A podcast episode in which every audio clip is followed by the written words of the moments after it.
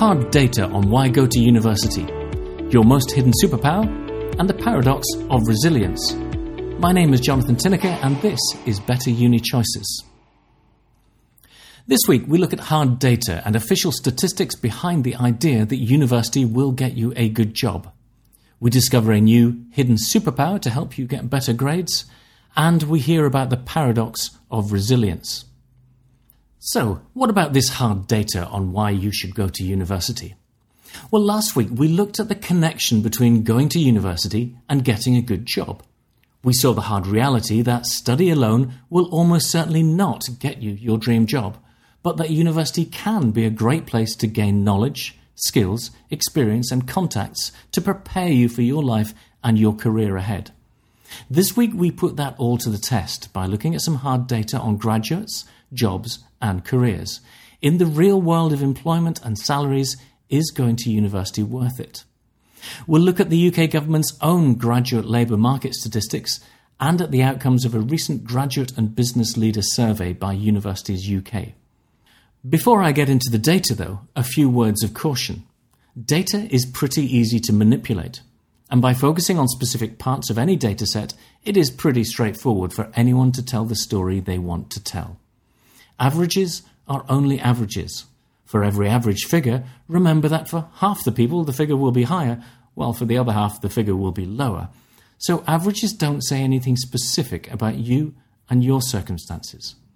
I will do my best to present the data straight, but you know perfectly well that I talk pretty much exclusively about university and that I believe in education as a power for good.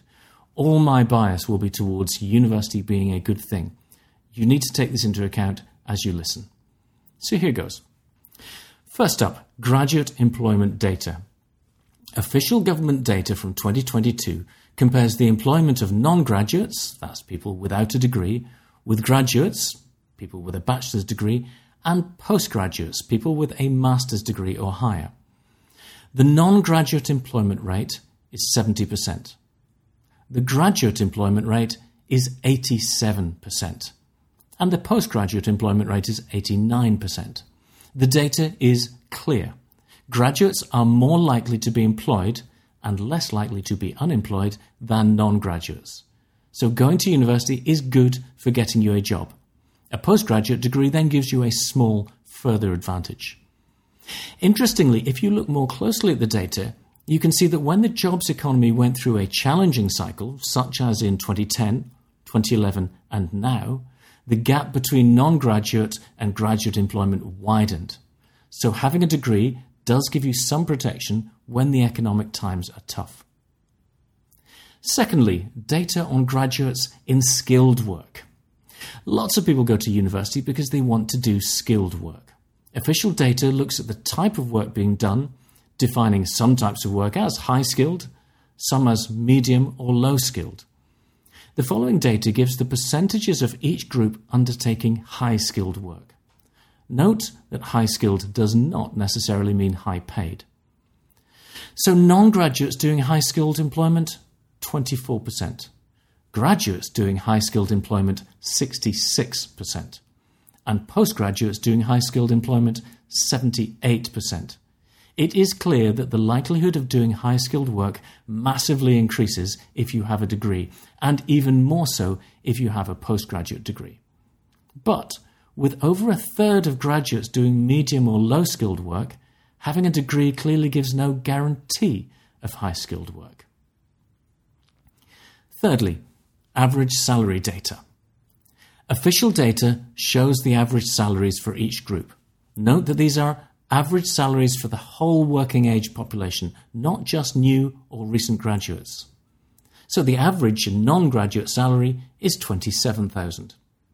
The average graduate salary 38,500 and the average postgraduate salary £45,000 a year. There is a clear salary premium for graduates and more so for postgraduates. And looking more closely at the data, as with employment, the premium for having a degree increases when the economy is at its weakest, as non graduates are most vulnerable to salary freezes and layoffs. The average premium for having a first degree is £11,500 per year, or 42.5%. Over a normal 40 year working lifetime, that is £460,000 in today's money. Though obviously, if you don't go to university, you'll be able to work for an extra three or four years and make some of that back.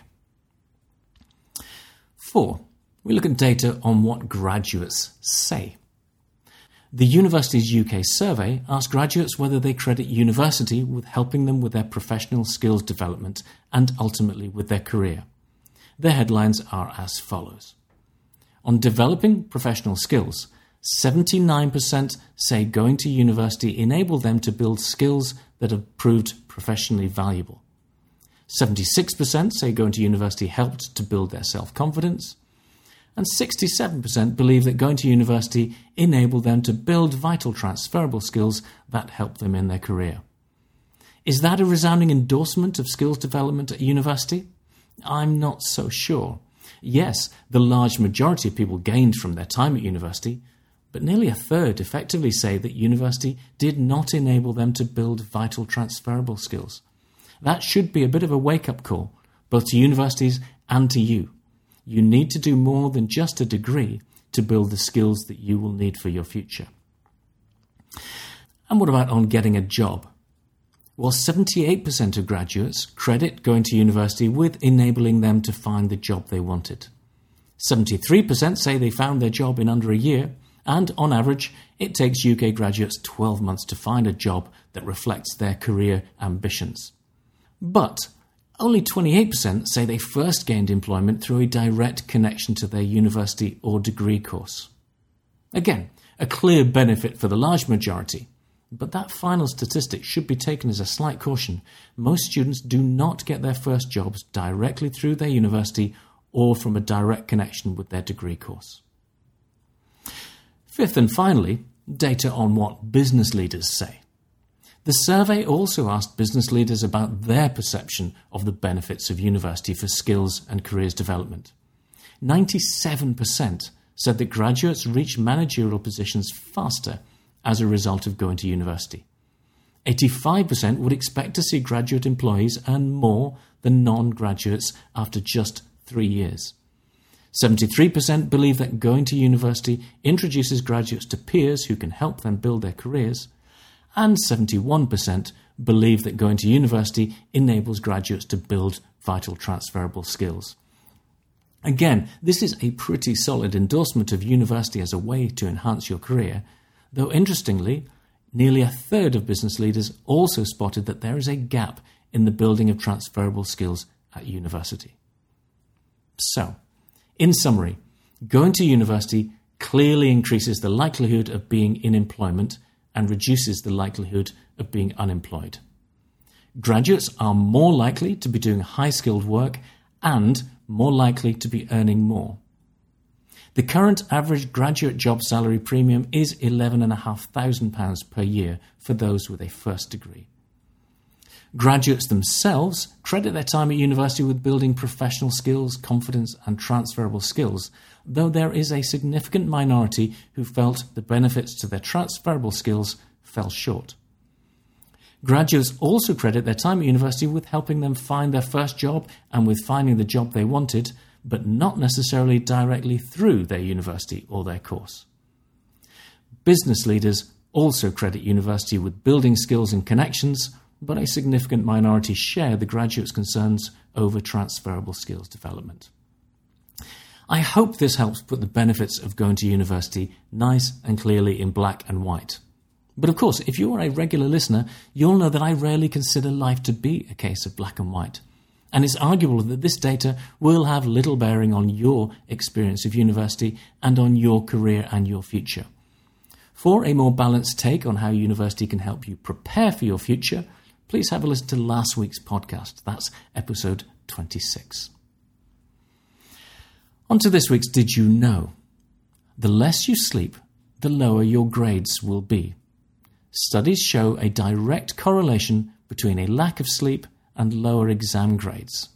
Sleep is a superpower, and pulling an all nighter is not a badge of honour.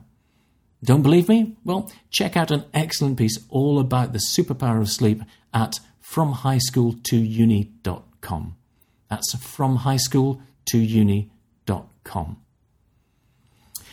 And this week's quote of the week comes from Sirat K. Chola. It's a fascinating paradox that the most resilient people have usually lived through hell, she says. And those that have had a very nice, privileged lives are often the most fragile among us. Have you had a tough time lately? Well, if you have, know this you are a whole lot more resilient than you can possibly imagine. Coming up next week, UCAS applicant days, what they are and how you get the most out of them. Thanks for listening. See you next week.